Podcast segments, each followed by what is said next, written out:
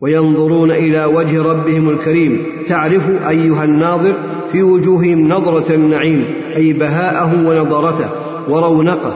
فإن توالي اللذات والمسرات والافراح يكسب الوجه نورا وحسنا وبهجة. يسقون من رحيق وهو من أطيب ما يكون من أشربة وألذها. مختوم ذلك الشراب ختامه مسك. يحتمل أن مراد مختوم عن أن يداخله شيء. ينقص لذته أو يفسد طعمه وذلك الختام الذي ختم به مسك. ويحتمل أن مراد أنه الذي يكون في آخر الإناء الذي يشربون منه الرحيق حثاله وهي المسك الاظفر فهذا الكدر منه الذي جرت العادة في الدنيا أنه يراق يكون في الجنة بهذه المثابة. وفي ذلك النعيم المقيم الذي لا يعلم حسنه ومقداره إلا الله فليتنافس المتنافسون أي فليتسابقوا في المبادرة إليه والأعمال الموصلة إليه. فهذا أولى ما بذلت فيه نفائس الأنفاس وأحرى ما تزاحمت للوصول إليه فحول الرجال. ومزاج هذا الشراب من تسليم وهي عين يشرب بها المقربون. صرفا وهي أعلى أشربة الجنة على الإطلاق. فلذلك كانت خالصة للمقربين الذين هم أعلى الخلق منزلة وممزوجة لأصحاب اليمين أي مخلوطه بالرحيق وغيره من أشربة اللذيذة. ثم قال سبحانه إن الذين أجرموا كانوا من الذين آمنوا يضحكون إلى قوله سبحانه هل ثوب الكفار ما كانوا يفعلون؟ إن الذين أجرموا كانوا من الذين آمنوا يضحكون وإذا مروا بهم يتغامزون. وإذا انقلبوا إلى أهلهم انقلبوا فكهين. وإذا رأوهم قالوا هؤلاء لضالون وما أرسلوا عليهم حافظين فاليوم الذين آمنوا من الكفار يضحكون على الأرائك ينظرون هل ثوب الكفار ما كانوا يفعلون؟ لما ذكر تعالى جزاء المجرمين وجزاء المحسنين وذكر ما بينهما من التفاوت العظيم أخبر أن المجرمين كانوا في الدنيا يسخرون بالمؤمنين ويستهزئون بهم ويضحكون منهم ويتغامزون بهم عند مرورهم عليهم احتقارا لهم وازدراء. ومع هذا تراهم مطمئنين لا يخطر الخوف على بالهم وإذا انقلبوا إلى أهلهم صباحا أو مساء انقلبوا فكهين أي مسرورين مغتبطين. وهذا أشد ما يكون من الاغترار أنهم جمعوا بين غاية الإساءة مع الأمن في الدنيا حتى كأنهم قد جاءهم كتاب وعهد من الله أنهم من أهل السعادة. وقد حكموا لأنفسهم أنهم أهل الهدى وأن المؤمنين ضالون افتراء على الله وتجرؤا على القول عليه بلا علم. قال تعالى وما ارسلوا عليهم حافظين. أي وما ارسلوا وكلاء على المؤمنين ملزمين بحفظ أعمالهم حتى يحرصوا على رميهم بالضلال. وما هذا منهم الا تعنت وعناد وتلاعب ليس له مستند ولا برهان. ولهذا كان جزاؤهم في الآخرة من جنس عملهم قال تعالى فاليوم أي يوم القيامة الذين آمنوا من الكفار يضحكون حين يرونهم في غمرات العذاب يتقلبون قد ذهب عنهم ما كانوا يفترون والمؤمنون في غاية الراحة والطمأنينة على الأرائك وهي السرر المزينة ينظرون إلى ما أعد الله لهم من النعيم وينظرون إلى وجه ربهم الكريم هل ثوب الكفار ما كانوا يفعلون؟ أي هل جوزوا من جنس عملهم؟ فكما ضحكوا في الدنيا من المؤمنين ورموهم بالضلال ضحك المؤمنون منهم في الآخرة حين رأوهم في العذاب والنكال الذي هو عقوبة الغي والضلال. نعم ثوبوا ما كانوا يفعلون عدلا من الله وحكمة. أعوذ بالله من الشيطان الرجيم. بسم الله الرحمن الرحيم. إذا السماء انشقت إلى قوله سبحانه بلى إن ربه كان به بصيرا. بسم الله الرحمن الرحيم.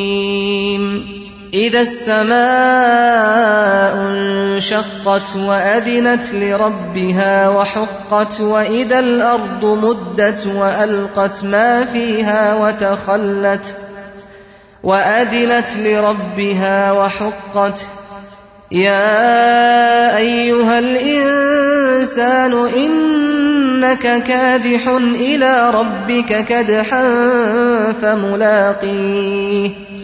فأما من أوتي كتابه بيمينه فسوف يحاسب حسابا يسيرا وينقلب إلى أهله مسرورا. وأما من أوتي كتابه وراء ظهره فسوف يدعو ثبورا ويصلى سعيرا. إنه كان في أهله مسرورا. إنه ظن أن لن يحور.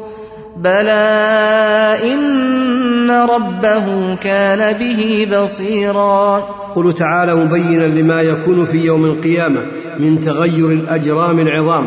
إذا السماء انشقت أي انفطرت وتمايز بعضها من بعض وانتثرت نجومها وخسف شمسها وقمرها وأذنت لربها أي استمعت لأمره وألقت سمعها وأصاخت لخطابه أي حق لها ذلك فإنها مسخرة مدبرة تحت مسخر ملك عظيم لا يعصى أمره ولا يخالف حكمه. وإذا أرض مدت أي رجفت وارتجفت ونسفت عليها جبالها ودك ما عليها من بناء ومعلم فسويت ومدها الله مد الأديم حتى صارت واسعة جدا تسع أهل الموقف على كثرتهم فتصير قاعا صفصفا لا ترى فيها عوجا ولا أمتا. وألقت ما فيها من الأموات والكنوز وتخلت منهم فإنه ينفخ في الصور فتخرج الأموات من الأجداث إلى وجه الأرض فتخرج الأرض كنوزها حتى تكون كالاسطوال العظيم يشاهده الخلق ويتحسرون على ما هم فيه يتنافسون وأذنت ربها وحقت يا أيها الإنسان إنك كادح إلى ربك كدحا فملاقيه أي إنك ساع إلى الله وعامل بأوامره ونواهيه ومتقرب إليه إما بالخير وإما بالشر ثم تلاقي الله يوم القيامة فلا تعدم منه جزاء بالفضل أو العدل. بالفضل إن كنت سعيدا بالعقوبة إن كنت شقيا. ولهذا ذكر تفصيل الجزاء فقال فأما من أوتي كتابه بيمينه وهم أهل السعادة فسوف يحاسب حسابا يسيرا وهو العرض اليسير على الله فيقرره الله بذنوبه حتى إذا ظن العبد أنه قد هلك قال الله تعالى إني قد سترتها عليك في الدنيا وأنا أسترها لك اليوم وينقلب إلى أهله في الجنة مسرورا لأنه قد نجا من العذاب وفاز بالثواب. وأما من أوتي كتابه وراء ظهره أي بشماله من وراء ظهره فسوف يدعو ثبورا من الخزي والفضيحة وما يجد في كتابه من الأعمال التي قدمها ولم يتب منها ويصلى سعيرا أي تحيط به السعير من كل جانب ويقلب على عذابها وذلك لأنه كان في أهله مسرورا لا يخطر البعث على باله وقد أساء ولا يظن أنه راجع إلى ربه وموقوف بين يديه بلى إن ربه كان به بصيرا فلا يحسن أن يتركه سدى لا يؤمر ولا ينهى ولا يثاب ولا يعاقب. ثم قال سبحانه فلا أقسم بالشفق إلى قوله لهم أجر غير ممنون. فلا أقسم بالشفق والليل وما وسق والقمر إذا اتسق لتركبن طبقا عن طبق فما لهم لا يؤمنون وإذا قرئ عليهم القرآن لا يسجدون. بل الذين كفروا يكذبون والله اعلم بما يوعون فبشرهم بعذاب اليم الا الذين امنوا وعملوا الصالحات لهم اجر غير ممنون أقسم في هذا الموضع بآيات الليل أقسم بالشفق الذي هو بقية نور الشمس الذي هو مفتتح الليل والليل وما وسق احتوى عليه من حيوانات وغيرها والقمر يتسق أي امتلأ نورا بإبداره وذلك أحسن ما يكون أكثر منافع والمقسم عليه قوله لتركبن أيها الناس طبقا بعد طبق أي أطوارا متعددة وأحوالا متباينة من النطفة إلى العلقة إلى المضغة إلى نفخ الصور إلى المضغة إلى نفخ الروح ثم يكون وليدا وطفلا مميزا ثم يجري عليه قلم التكليف والأمر والنهي ثم يموت بعد ذلك ثم يبعث ويجازى بأعماله. فهذه الطبقات المختلفة الجارية على العبد دالة على أن الله وحده هو المعبود الموحد المدبر لعباده بحكمته ورحمته وأن العبد فقير عاجز تحت تدبير العزيز الرحيم. ومع هذا فكثير من الناس لا يؤمنون.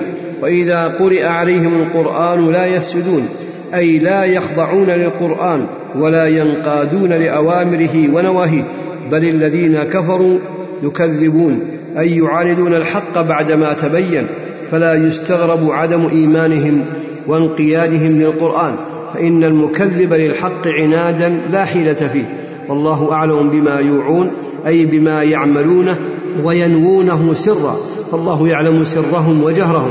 وسيجازيهم بأعمالهم. ولهذا قال فبشرهم بعذاب أليم. وسميت البشارة بشارة لأنها تؤثر في البشرة سرورا أو غما. فهذه حال أكثر الناس التكذيب بالقرآن وعدم الإيمان به. ومن الناس فريق هداهم الله فآمنوا بالله.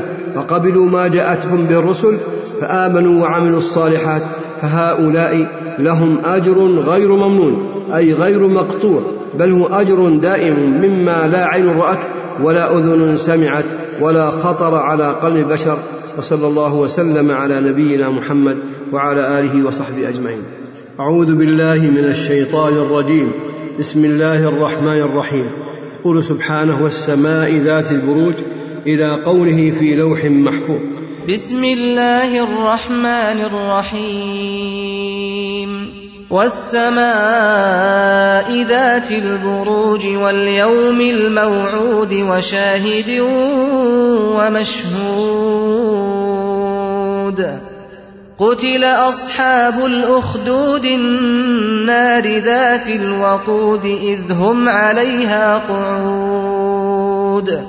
وهم على ما يفعلون بالمؤمنين شهود وما نقموا منهم إلا أن يؤمنوا بالله العزيز الحميد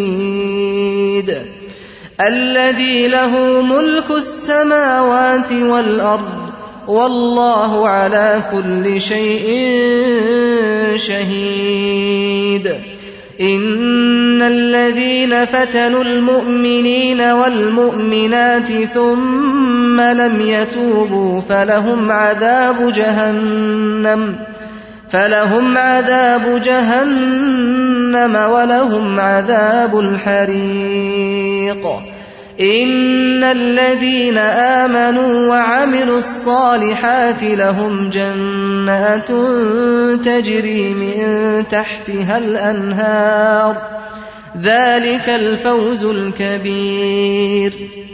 ان بطش ربك لشديد انه هو يبدئ ويعيد وهو الغفور الودود ذو العرش المجيد. ذو العرش المجيد فعال لما يريد. هل أتاك حديث الجنود فرعون وثمود؟ بل الذين كفروا في تكذيب والله من ورائهم محيط. بل هو قرآن مجيد في لوح محفوظ. والسماء ذات بروج أي ذات المنازل المشتمله على منازل الشمس والقمر والكواكب المنتظمة في سيرها على أكمل ترتيب ونظام دال على كمال قدرة الله تعالى. ورحمته وسعة علمه وحكمته واليوم الموعود وهو يوم القيامة الذي وعد الله الخلق أن يجمعهم فيه ويضم فيه أولهم وآخرهم وقاصيهم ودانيهم الذي لا يمكن أن يتغير ولا يخلف الله الميعاد وشاهد ومشهود وشمل هذا كل من اتصف بهذا الوصف أي مبصر ومبصر وحاضر ومحظور وراء ومرئي والمقسم عليه ما تضمنه هذا القسم من آيات الله الباهرة وحكمه الظاهرة ورحمته الواسعة.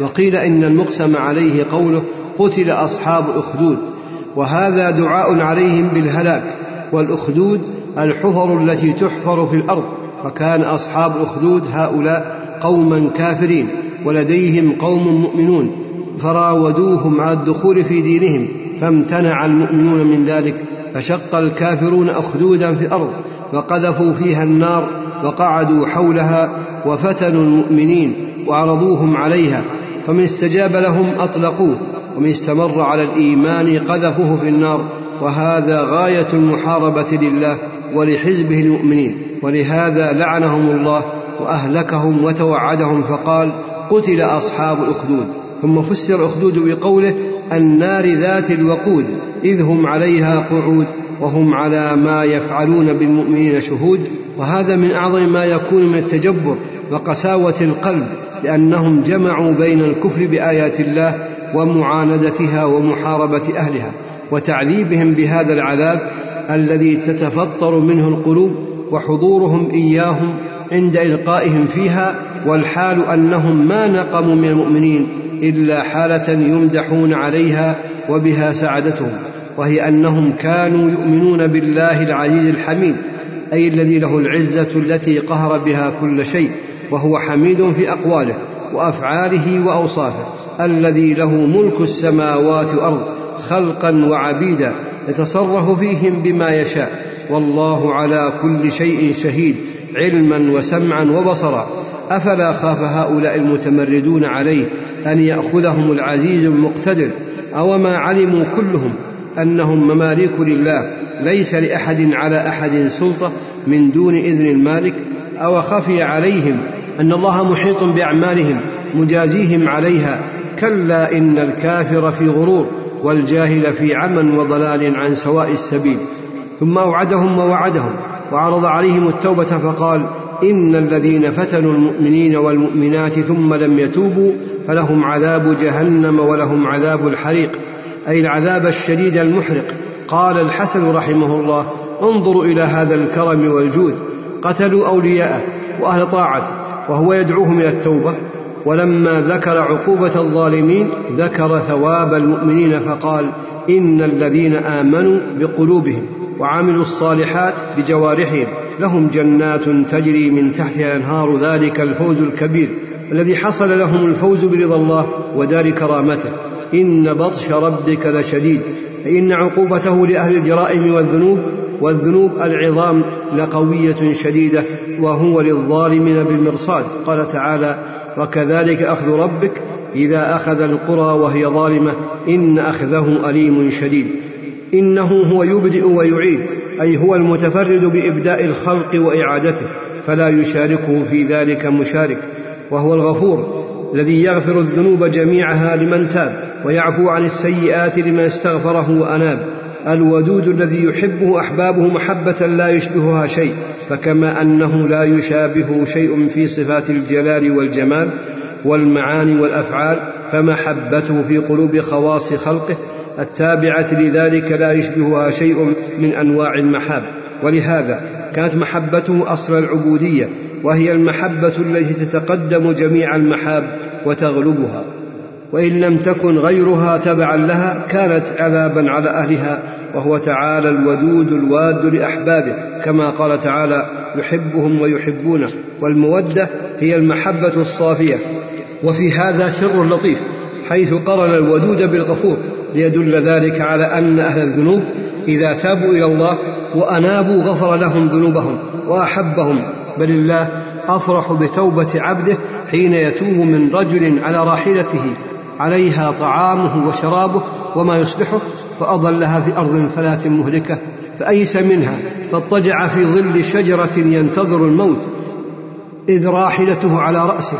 فأخذ بخطامها فالله أعظم فرحا بتوبة العبد من هذا براحلته وهذا أعظم فرح يقدر فلله الحمد والثناء وصفو الوداد ما أعظم بره وأكثر خيره وأغزر إحسانه وأوسع امتنانه. ذو العرش المجيد أي صاحب العرش العظيم الذي من عظمته أنه وسع السماوات والأرض والكرسي فهي بالنسبة للعرش كحلقة ملقاة في فلاة بالنسبة لسائر الأرض. وخص الله العرش بالذكر لعظمته ولأنه أخص المخلوقات بالقرب منه تعالى. وهذا على قراءة الجر يكون المجيد نعتا للعرش. وأما على قراءة الرفع فإنه يكون نعتا لله والمجد سعة الأوصاف وعظمتها. فعال لما يريد أي مهما أراد شيئا فعله إذا أراد شيئا قال له كن فيكون. وليس أحد فعالا لما يريد إلا الله. فان المخلوقات ولو أرادت شيئا فإنه لا بد لإرادتها من معاون وممانع. والله لا معاون لإرادته ولا ممانع له مما أراد. ثم ذكر من أفعاله الدالة على صدق ما جاءت به رسله فقال هل أتاك حديث الجنود فرعون وثمود؟ وكيف كذبوا المرسلين؟ فجعلهم الله من المهلكين. بل الذين كفروا في تكذيب أي لا يزالون مستمرين على التكذيب والعناد لا تنفع فيهم الآيات ولا تجدي لديهم العظات. والله من ورائهم محيط. قد أحاط بهم علما وقدرة كقوله إن ربك لبالمرصاد. ففيه الوعيد الشديد للكافرين من عقوبة من هم في قبضته وتحت تدبيره. بل هو قرآن مجيد أي وسيع المعاني عظيمها كثير الخير والعلم.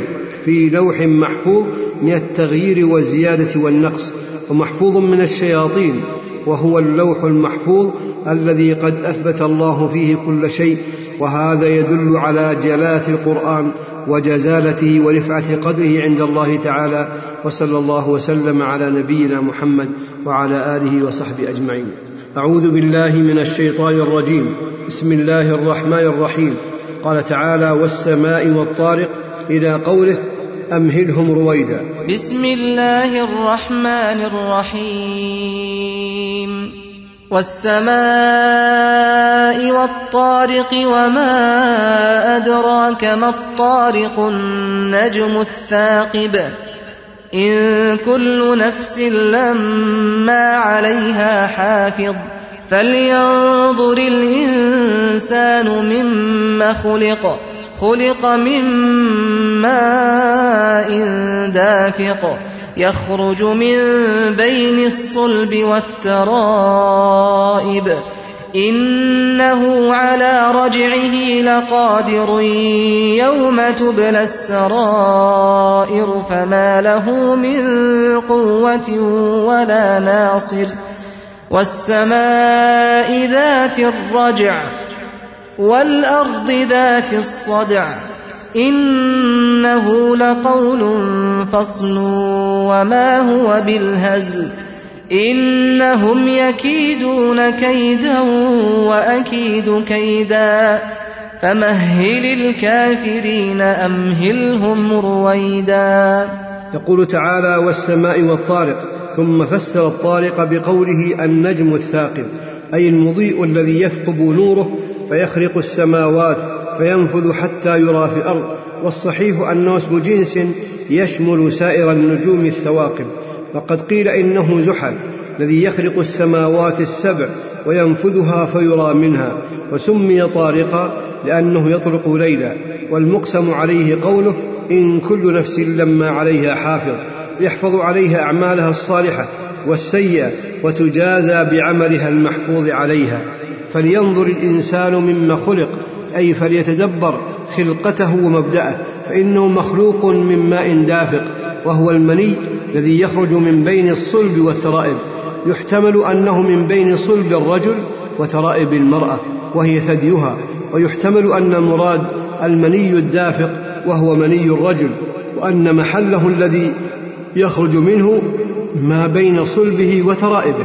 ولعل هذا أولى فإنه إنما وصف به الماء الدافق الذي يحس به ويشاهد دفقه وهو مني الرجل. وكذلك له الترائب فإنها تستعمل الرجل فإن ترائب الرجل بمنزلة الثديين للأنثى. فلو أريدت الأنثى لقيل من الصلب والثديين ونحو ذلك والله أعلم.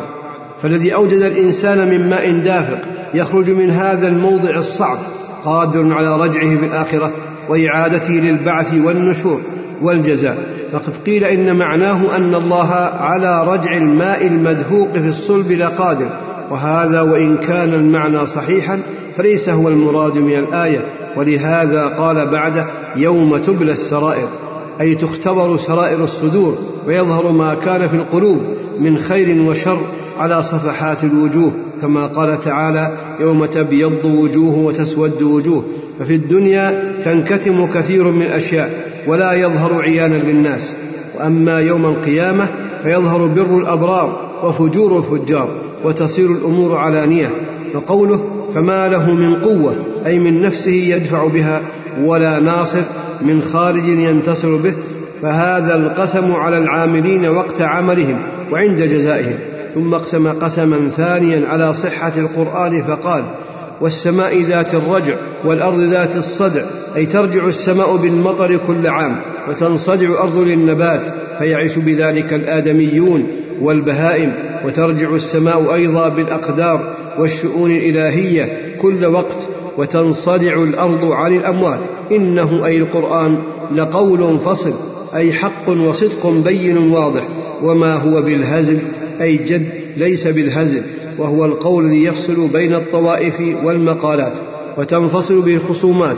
إنهم أي المكذبين للرسول صلى الله عليه وسلم وللقرآن يكيدون كيدا ليدفعوا بكيدهم الحق ويؤيدوا الباطل وأكيد كيدا لإظهار الحق ولو كره الكافرون ولدفع ما جاءوا به من الباطل.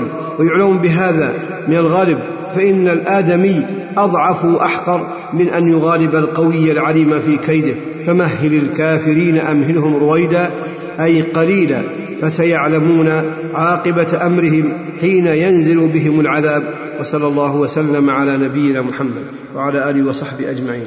أعوذ بالله من الشيطان الرجيم. بسم الله الرحمن الرحيم. سبح اسم ربك الأعلى.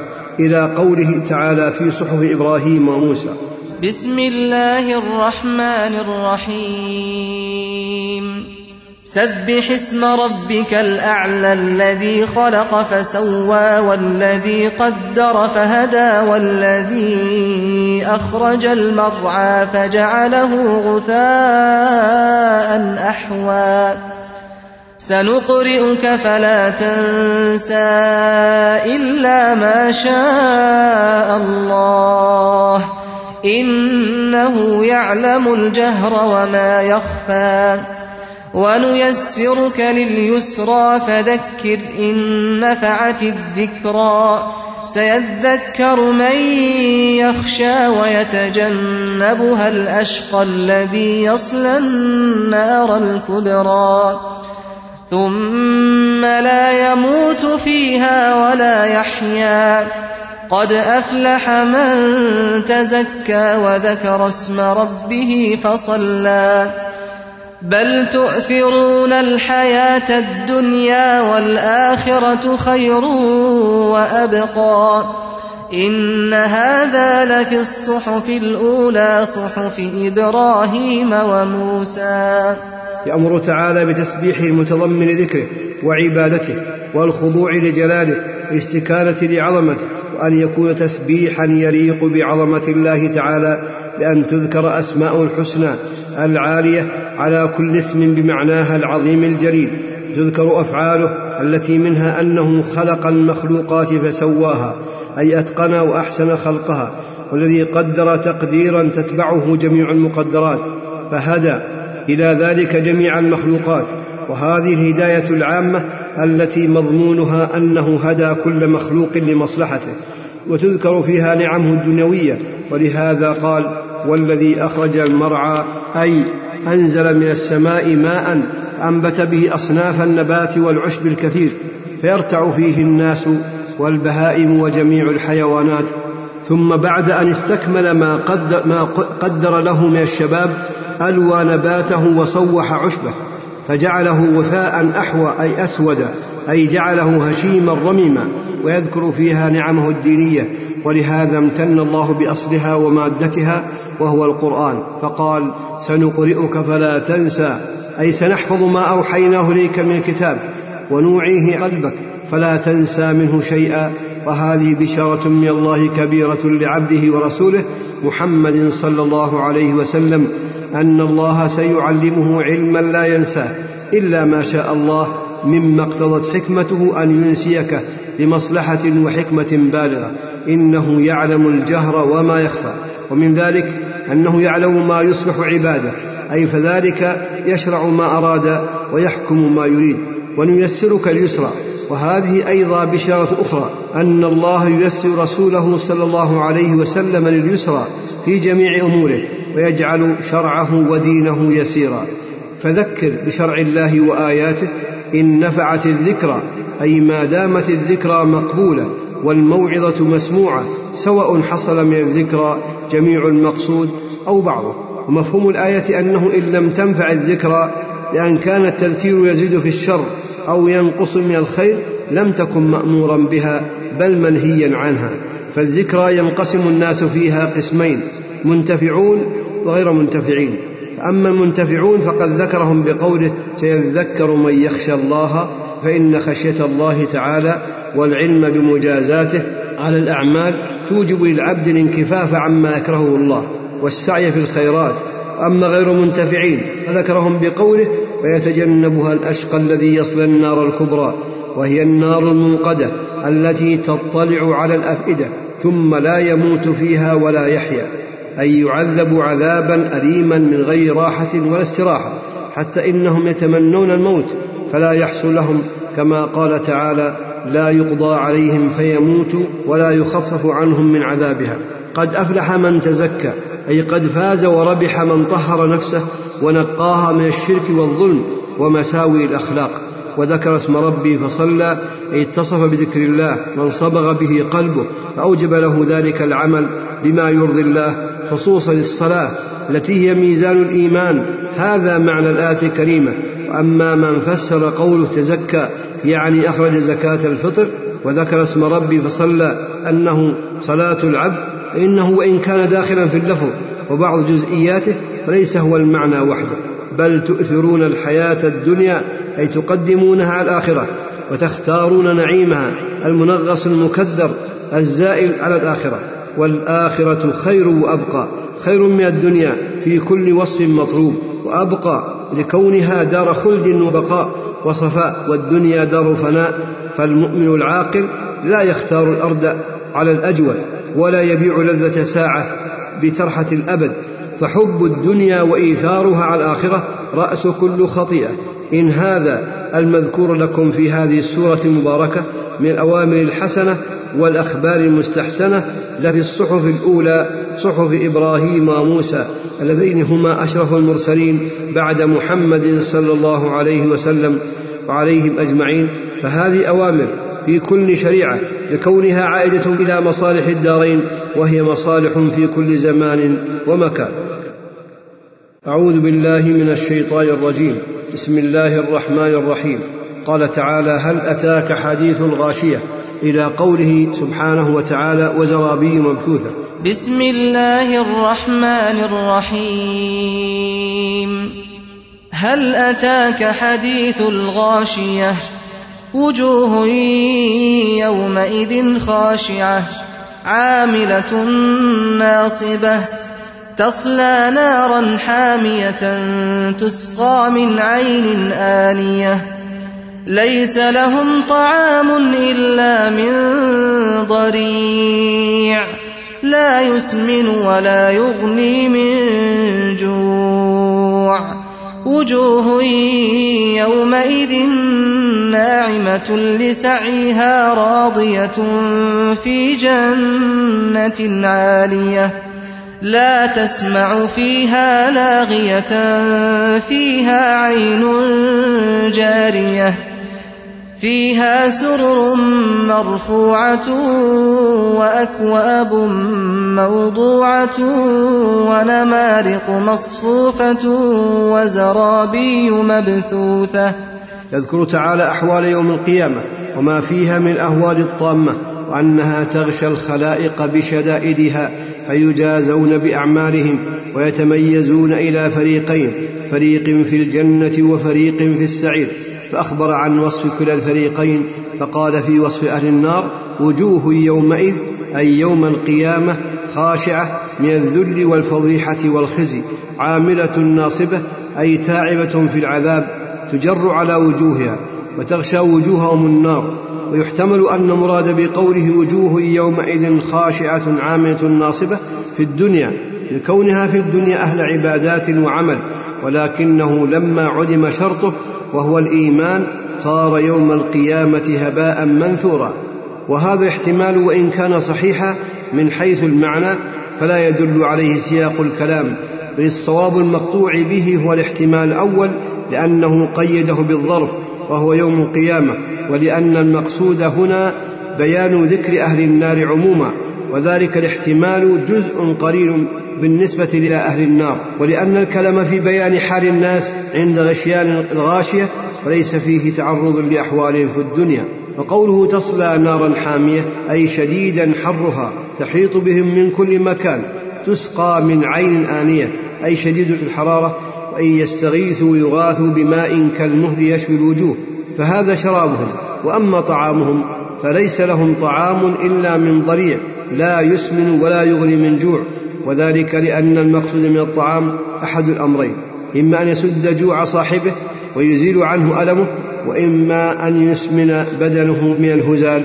وهذا الطعام ليس فيه شيء من هذين الأمرين بل هو طعام في غاية المرارة والنتن والخسة نسأل الله العافية. وأما أهل الخير فوجوههم يوم القيامة ناعمة أي قد جرت عليهم نظرة النعيم فنظرت أبدانهم واستنارت وجوههم وسروا غاية السرور لسعيها الذي قدمته في الدنيا من الأعمال الصالحة والإحسان إلى عباد الله. راضية إذ وجدت ثوابهم مدخرا مضاعفا فحمدت عقباه وحصل لها كل ما تتمناه وذلك أنها في جنة جامعة لأنواع النعيم كلها عالية في محلها ومنازلها فمحلها في أعلى عليين ومنازلها مساكن عالية لها غرف ومن فوق الغرف غرف مبنية يشرفون منها على ما أعد الله لهم من الكرامة قطوفها دانية أي كثيرة الفواكه اللذيذة المثمرة بالثمار الحسنة السهلة التناول بحيث ينالونها على أي حال كانوا لا يحتاجون أن يصعدوا شجرة أو يستعصي عليهم منها ثمرة.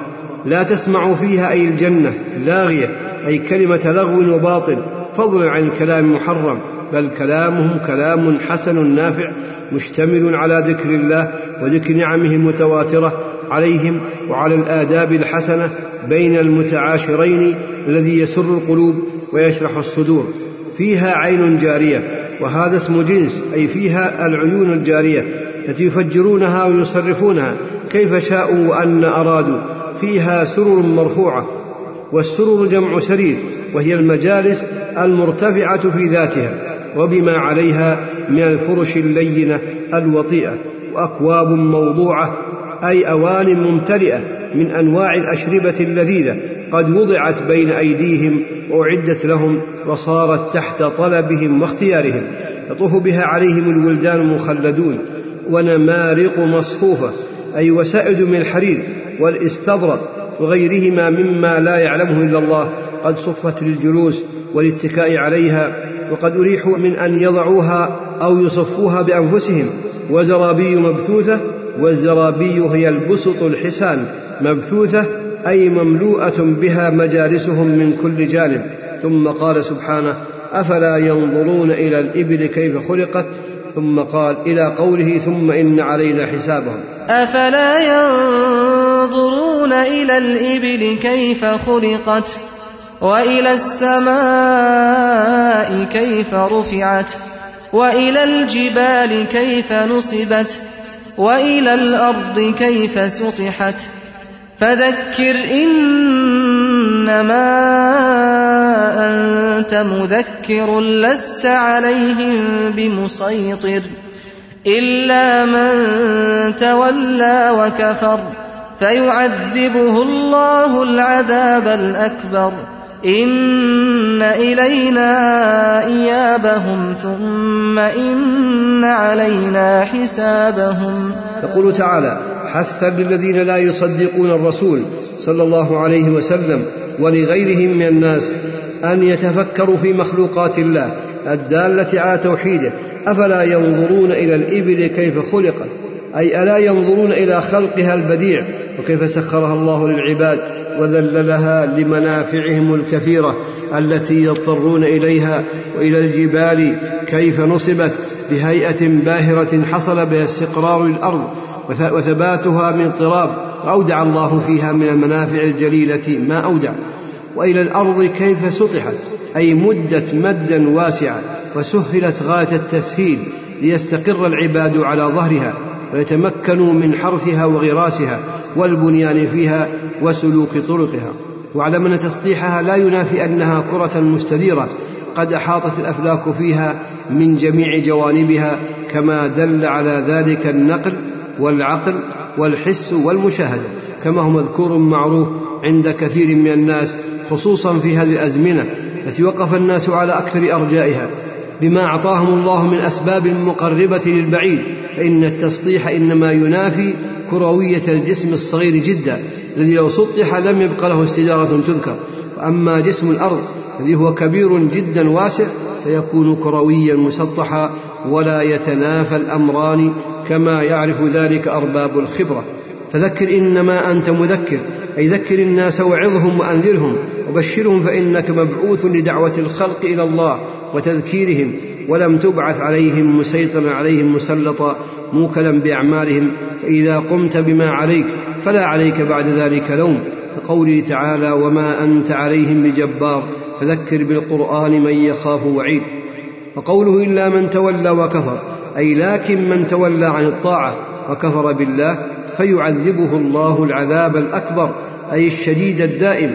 إن إلينا إيابهم أي رجوع الخلائق وجمعهم في يوم القيامة ثم إن علينا حسابهم على ما عملوا من خير وشر. وصلى الله وسلم على نبينا محمد وعلى آله وصحبه أجمعين. أعوذ بالله من الشيطان الرجيم. بسم الله الرحمن الرحيم.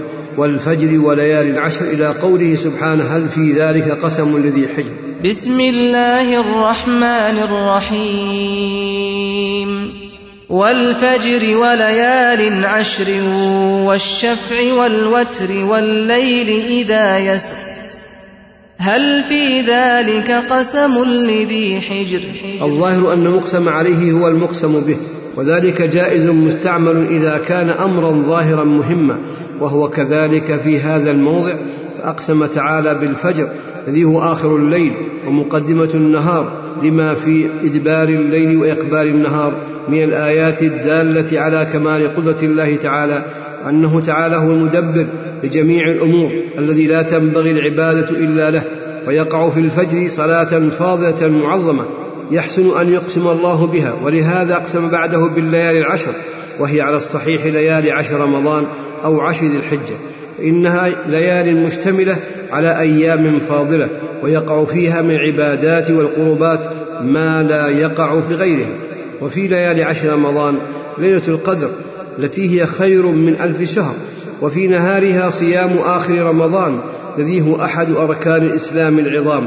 وفي أيام عشر الحجة الوقوف بعرفة الذي يغفر الله فيه لعباده مغفرة يحزن لها الشيطان. فانه ما رؤي الشيطان أحقر.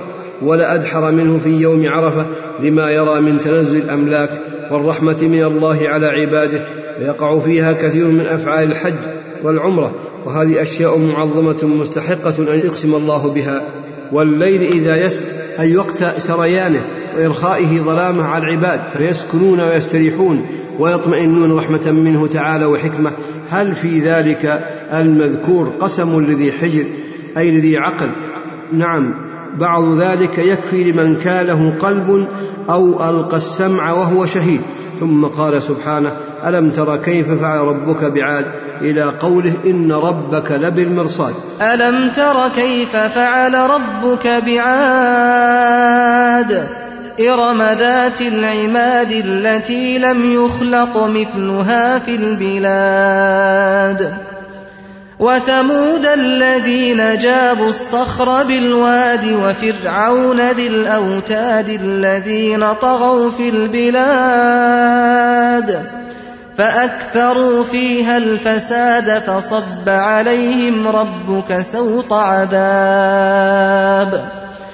إن ربك لبالمرصاد. يقول تعالى ألم ترى بقلبك وبصيرتك كيف فعل بهذه الأمم الطاغية؟ عاد وهي إرم القبيلة المعروفة في اليمن ذات العماد أي القوة الشديدة والعتو والتجبر التي لم يخلق مثلها في البلاد أي في جميع البلدان في القوة والشدة كما قال لهم نبيهم هود عليه السلام واذكروا إذ جعلكم خلفاء من بعد قوم نوح وزادكم في الخلق بسطة فاذكروا آلاء الله لعلكم تفلحون. وثمود الذين جابوا الصخر بالواد أي وادي القرى نحتوا بقوتهم الصخور فاتخذوها مساكن. وفرعون ذي الأوتاد أي ذي الجنود الذين ثبتوا ملكه كما تثبت الأوتاد وما يراد إمساكه بها الذين طغوا في البلاد. هذا الوصف عائد إلى عاد وثمود وفرعون ومن تبعهم فإنهم طغوا في بلاد الله وآذوا عباد الله في دينهم ودنياهم.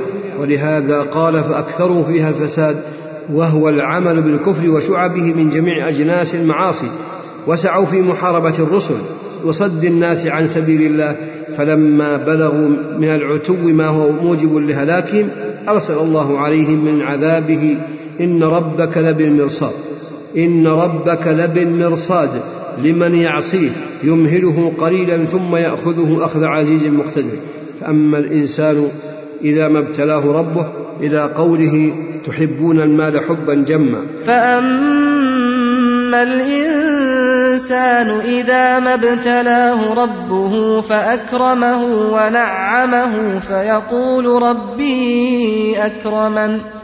وأما إذا ما ابتلاه فقدر عليه رزقه فيقول ربي أهانن.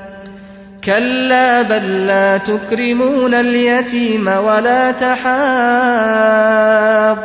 على طعام المسكين وتأكلون التراث أكلا لما وتحبون المال حبا جما. اخبر تعالى عن طبيعة الإنسان من حيث هو انه جاهل ظالم لا علم له بالعواقب. يظن الحالة التي تقع فيه تستمر ولا تزول ويظن أن إكرام الله في الدنيا وإنعامه عليه يدل على كرامته عنده وقربه منه وأنه إذا قدر عليه رزقه أي ضيقه فصار بقدر قوته لا ياخذ عنه أن هذا إهانة من الله له. رد الله عليه هذا الحسبان فقال كلا أي ليس كل من نعمت في الدنيا فهو كريم علي ولا كل من قدرت عليه رزقه فهو مهان لدي وإنما الغنى والفقر والسعة والضيق ابتلاء من الله وامتحان يمتحن به العباد ليرى من يقوم له بالشكر والصبر فيثيبه على ذلك الثواب الجزيل ممن ليس كذلك فينقله إلى العذاب الوبيل. وأيضا فان وقوف همة العبد عند مراد نفسه فقط من ضعف الهمة ولهذا لامهم الله على عدم اهتمامهم بأحوال الخلق المحتاجين فقال كلا بل لا تكرمون اليتيم الذي فقد أباه وكاسيه واحتاج إلى جبر خاطره والإحسان إليه فأنتم لا تكرمونه بل تهينونه وهذا يدل على عدم الرحمة في قلوبكم وعدم الرغبة في الخير ولا تحاضون على طعام المسكين أي لا يحض بعضكم بعضا على إطعام المحاويج من الفقراء والمساكين وذلك لأجل الشح على الدنيا ومحبتها الشديدة المتمكنة من القلوب. ولهذا قال وتأكلون التراث أي المال المخلف اكلا لما أي ذريعا لا تبقون على شيء منه وتحبون المال حبا جما أي شديدا. وهذا كقوله تعالى بل تؤثرون الحياة الدنيا والآخرة خير وأبقى. كلا بل تحبون العاجلة وتذرون الآخرة. ثم قال تعالى كلا إذا دكت الأرض دكا دكا إلى قوله وادخلي جنتي. كلا إذا دكت الأرض دكا دكا وجاء ربك والملك صفا صفا وجيء يومئذ بجهنم. يومئذ يتذكر الإنسان وأنى له الذكرى. يقول يا ليتني قدمت لحياتي فيومئذ لا يعذب عذابه أحد ولا يوثق وثاقه أحد. يا أيتها النفس المطمئنة ارجعي إلى ربك راضية مرضية فادخلي في عبادي وادخلي جنتي. كلا أي ليس كل ما أحببتم من أموال وتنافستم فيه من اللذات بباق لكم بل أمامكم يوم عظيم. وهول جسيم تدك فيه الأرض والجبال وما عليها حتى تجعل قاعا صفصفا لا عوج فيه ولا أمتع. ويجيء الله لفصل القضاء بين عباده في ظلل من الغمام ويجيء الملائكة الكرام أهل السماوات كلهم صفا صفا أي صفا بعد صف. كل سماء يجيء ملائكته صفا. ملائكتها صفا يحيطون بمن دونهم من الخلق.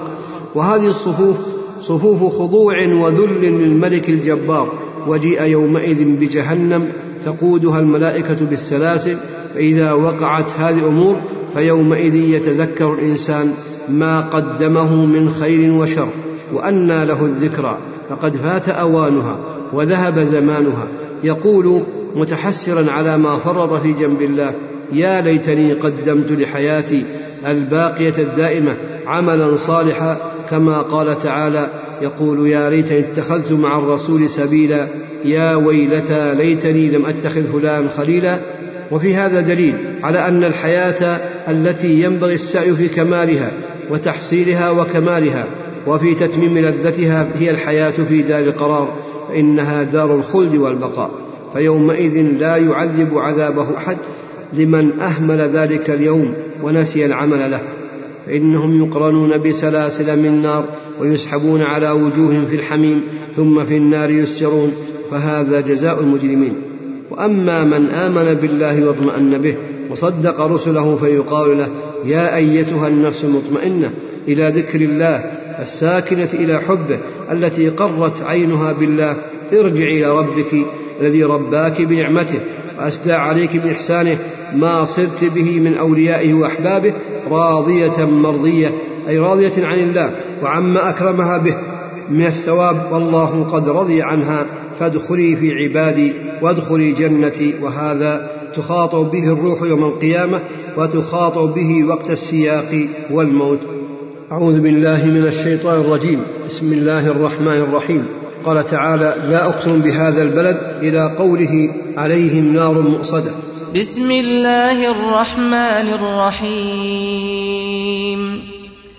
لا أقسم بهذا البلد وأنت حل بهذا البلد ووالد وما ولد لقد خلقنا الإنسان في كبد. أيحسب أن لن يقدر عليه أحد يقول أهلكت مالا لبدا؟ أيحسب أن لم يره أحد؟ ألم نجعل له عينين ولسانا وشفتين وهديناه النجدين؟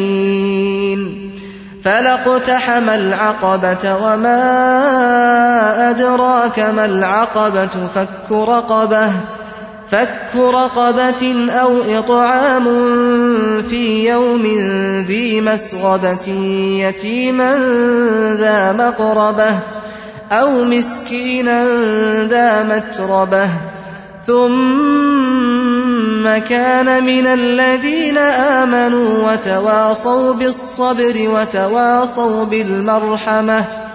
أولئك أصحاب الميمنة. والذين كفروا بآياتنا هم أصحاب المشأمة. عليهم نار مؤصدة.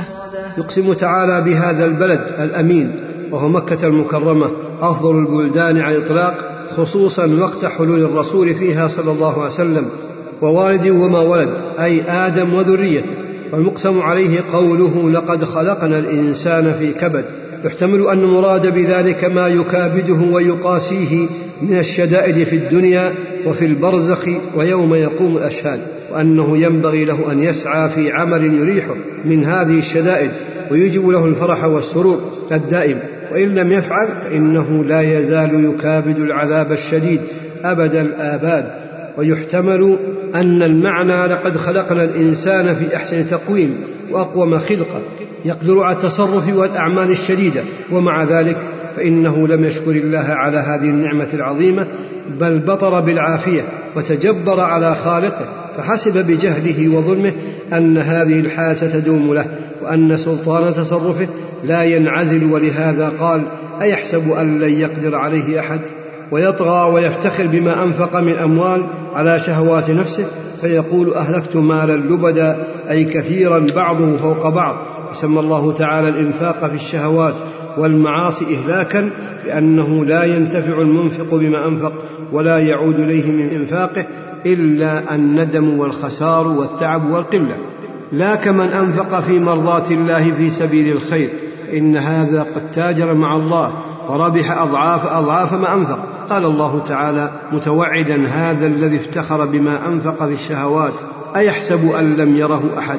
أي أيظن في فعله هذا أن الله لا يراه ويحاسبه على الصغير والكبير؟ بل قد رآه الله وحفظ عليه أعماله ووكل به الكرام الكاتبين لكل ما عمله من خير وشر. ثم قرره بنعمه فقال ألم نجعل له عينين ولسانا وشفتين للجمال والبصر والنطق وغير ذلك من منافع الضرورية فيها؟ فهذه نعم الدنيا. ثم قال في نعم الدين وهديناه النجدين أي طريقي الخير والشر. بينا له الهدى من الضلال والرشد من الغي. فهذه المنن الجزيلة تقتضي من العبد أن يقوم بحقوق الله ويشكره على نعمه وأن لا يستعين بها على معاصي الله. ولكن هذا الإنسان لم يفعل ذلك فلا اقتحم العقبة أي لم يقتحمها ويعبر عليها لأنه متبع لهواه وهذه عقبة شديدة عليه. ثم فسر هذه العقبة بقوله فك رقبة أي فكها من الرق بعتقها أو مساعدتها على أداء كتابتها.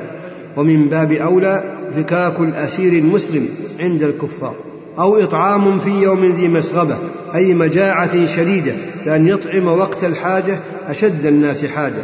يتيما ذا مقربة أي جامعا بين كونه يتيما وفقيرا ذا قرابة أو مسكينا ذا متربة أي قد لزق بالتراب من الحاجة والضرورة ثم كان من الذين آمنوا وعملوا الصالحات أي آمنوا بقلوبهم. بما يجب الإيمان به وعملوا الصالحات بجوارحهم فدخل في هذا كل قول وفعل واجب أو مستحب وتواصوا بالصبر على طاعة الله وعن معصيته وعلى أقداره المؤلمة بأن يحث بعضهم بعضا على الانقياد ذلك والإتيان به كاملا منشرحا به الصدر مطمئنة به النفس وتواصوا بالمرحمة للخلق من إعطاء محتاجهم وتعليم جاهلهم. والقيام بما يحتاجون إليه من جميع الوجوه ومساعدتهم على المصالح الدينية والدنيوية وأن يحب لهم ما يحب لنفسه ويكره لهم ما يكره لنفسه. أولئك الذين قاموا بهذه الأوصاف الذين وفقهم الله لاقتحام هذه العقبة أولئك أصحاب الميمنة لأنهم أدوا ما أمر الله به من حقوقه وحقوق عباده وتركوا ما نهوا عنه وهذا عنوان السعادة وعلامتها والذين كفروا بآياتنا بأن نبذوا هذه الأمور وراء ظهورهم فلم يصدقوا بالله ولا آمنوا به ولا عملوا صالحا ولا رحموا عباد الله أولئك أصحاب المشأمة عليهم نار مؤصدة أي مغلقة في عمد ممددة قد مدت من ورائها لئلا تنفتح أبوابها حتى يكونوا في ضيق وهم وشدة. بسم الله الرحمن الرحيم. والشمس وضحاها والقمر إذا تلاها والنهار إذا جلاها والليل إذا يغشاها والسماء وما بناها والأرض وما طحاها ونفس وما سواها فألهمها فجورها وتقواها. قد أفلح من زكاها وقد خاب من دساها. كذبت ثمود بطغواها إذ انبعث أشقاها.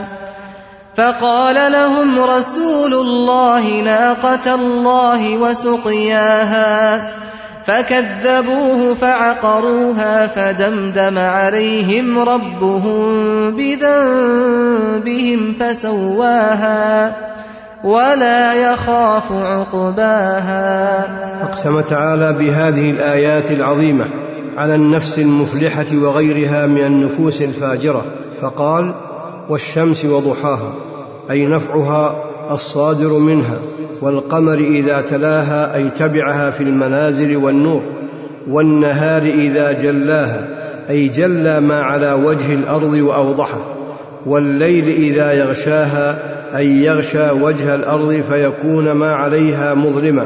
فتعاقب الظلمة والضياء والشمس والقمر على هذا العالم بانتظام وإتقان وقيام لمصالح العباد أكبر دليل على أن الله بكل شيء عليم وعلى كل شيء قدير وأنه المعبود وحده الذي كل معبود سواه باطل والسماء وما بناها يحتمل أن ما موصولة فيكون الإقسام بالسماء وبانيها وهو الله تعالى ويحتمل أنها مصدرية فيكون الإقسام بالسماء وبنيانها الذي هو غاية ما يقدر من الإحكام والإتقان والإحسان. ونحو هذا قوله والأرض وما طحاها أي مدها ووسعها. فتمكن الخلق حينئذ من الانتفاع بها بجميع أوجه الانتفاع. ونفس وما سواها. يحتمل أن المراد ونفس سائر المخلوقات الحيوانية كما يؤيد هذا العموم. ويحتمل أن الإقسام بنفس الإنسان المكلف بدليل ما يأتي بعده. وعلى كل فالنفس آية كبيرة من آياته التي يحق الإقسام بها. فإنها في غاية اللطف والخفة سريعة التنقل والحركة والتغير والتأثر والانفعالات النفسية من الهم والإرادة والقصد والحب والبغض. وهي التي لولاها لكان البدن مجرد تمثال لا فائدة فيه. وتسويتها على ما هي عليه آية من آيات الله العظيمه وقوله قد أفلح من زكاها أي طهر نفسه من الذنوب ونقاها من العيوب ورقاها بطاعة الله وعلاها بالعلم النافع والعمل الصالح. وقد خاب من دساها أي أخفى نفسه الكريمة التي ليست حقيقة بقمعها وإخفائها بالتدنس بالرذائل والدنو من العيوب والذنوب وترك ما يكملها وينميها واستعمال ما يشينها ويدسيها كذبت ثمود بطغواها أي بسبب طغيانها وترفعها عن الحق وعتوها على رسولهم. إذ انبعث أشقاها أي أشقى القبيلة وهو قدار بن سالف لعقرها حين اتفقوا على ذلك وأمروه فأتمر لهم فقال لهم رسول الله صالح عليه السلام محذرا ناقة الله وسقياها. أي احذروا عقر ناقة الله التي جعلها لكم آية عظيمة. ولا تقابلوا نعمة الله عليكم بسقي لبنها أن تعقروها فكذبوا نبيهم صالحا فعقروها فدمدم عليهم ربهم بذنبهم. أي دمر عليهم وعمهم بعقابه وأرسل عليهم الصيحة من فوقهم والرجفة من تحتهم فأصبحوا جاثمين على ركبهم. لا تجد منهم داعيا ولا مجيبا فسواها عليهم أي سوى بينهم في العقوبة ولا يخاف عقباها أي تبعتها. وكيف يخاف من هو قاهر لا يخرج عن قهره وتصرف مخلوق؟ الحكيم في كل ما قضاه وشرعه وصلى الله وسلم على نبينا محمد وعلى آله وصحبه أجمعين. أعوذ بالله من الشيطان الرجيم. بسم الله الرحمن الرحيم. والليل إذا يغشى إلى قوله ولسوف يرضى. بسم الله الرحمن الرحيم.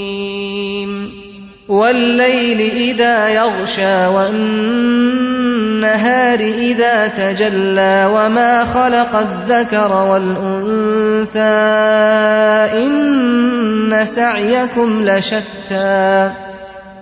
فاما من اعطى واتقى وصدق بالحسنى فسنيسره لليسرى واما من بخل واستغنى وكذب بالحسنى فسنيسره للعسرى وما يغني عنه ماله اذا تردى ان علينا للهدى وان لنا للاخره والاولى فانذرتكم نارا تلظى لا يصلاها الا الاشقى الذي كذب وتولى وسيجنبها الاتقى الذي يؤتي ماله يتزكى وما لاحد عنده من نعمه تجزى الا ابتغاء وجه ربه الاعلى ولسوف يرضى. هذا قسم من الله بالزمان الذي تقع فيه افعال العباد على تفاوت احوالهم فقال والليل اذا يغشى اي يعم الخلق بظلامه فيسكن كل إلى مأواه ومسكنه ويستريح العباد من الكد والتعب. والنهار إذا جلاها للخلق فاستضاءوا بنوره وانتشروا في مصالحهم. وما خلق الذكر والأنثى إن كانت ماء موصولة كان إقساما بنفسه الكريمة الموصوفة بكونه خالق الذكور والإناث.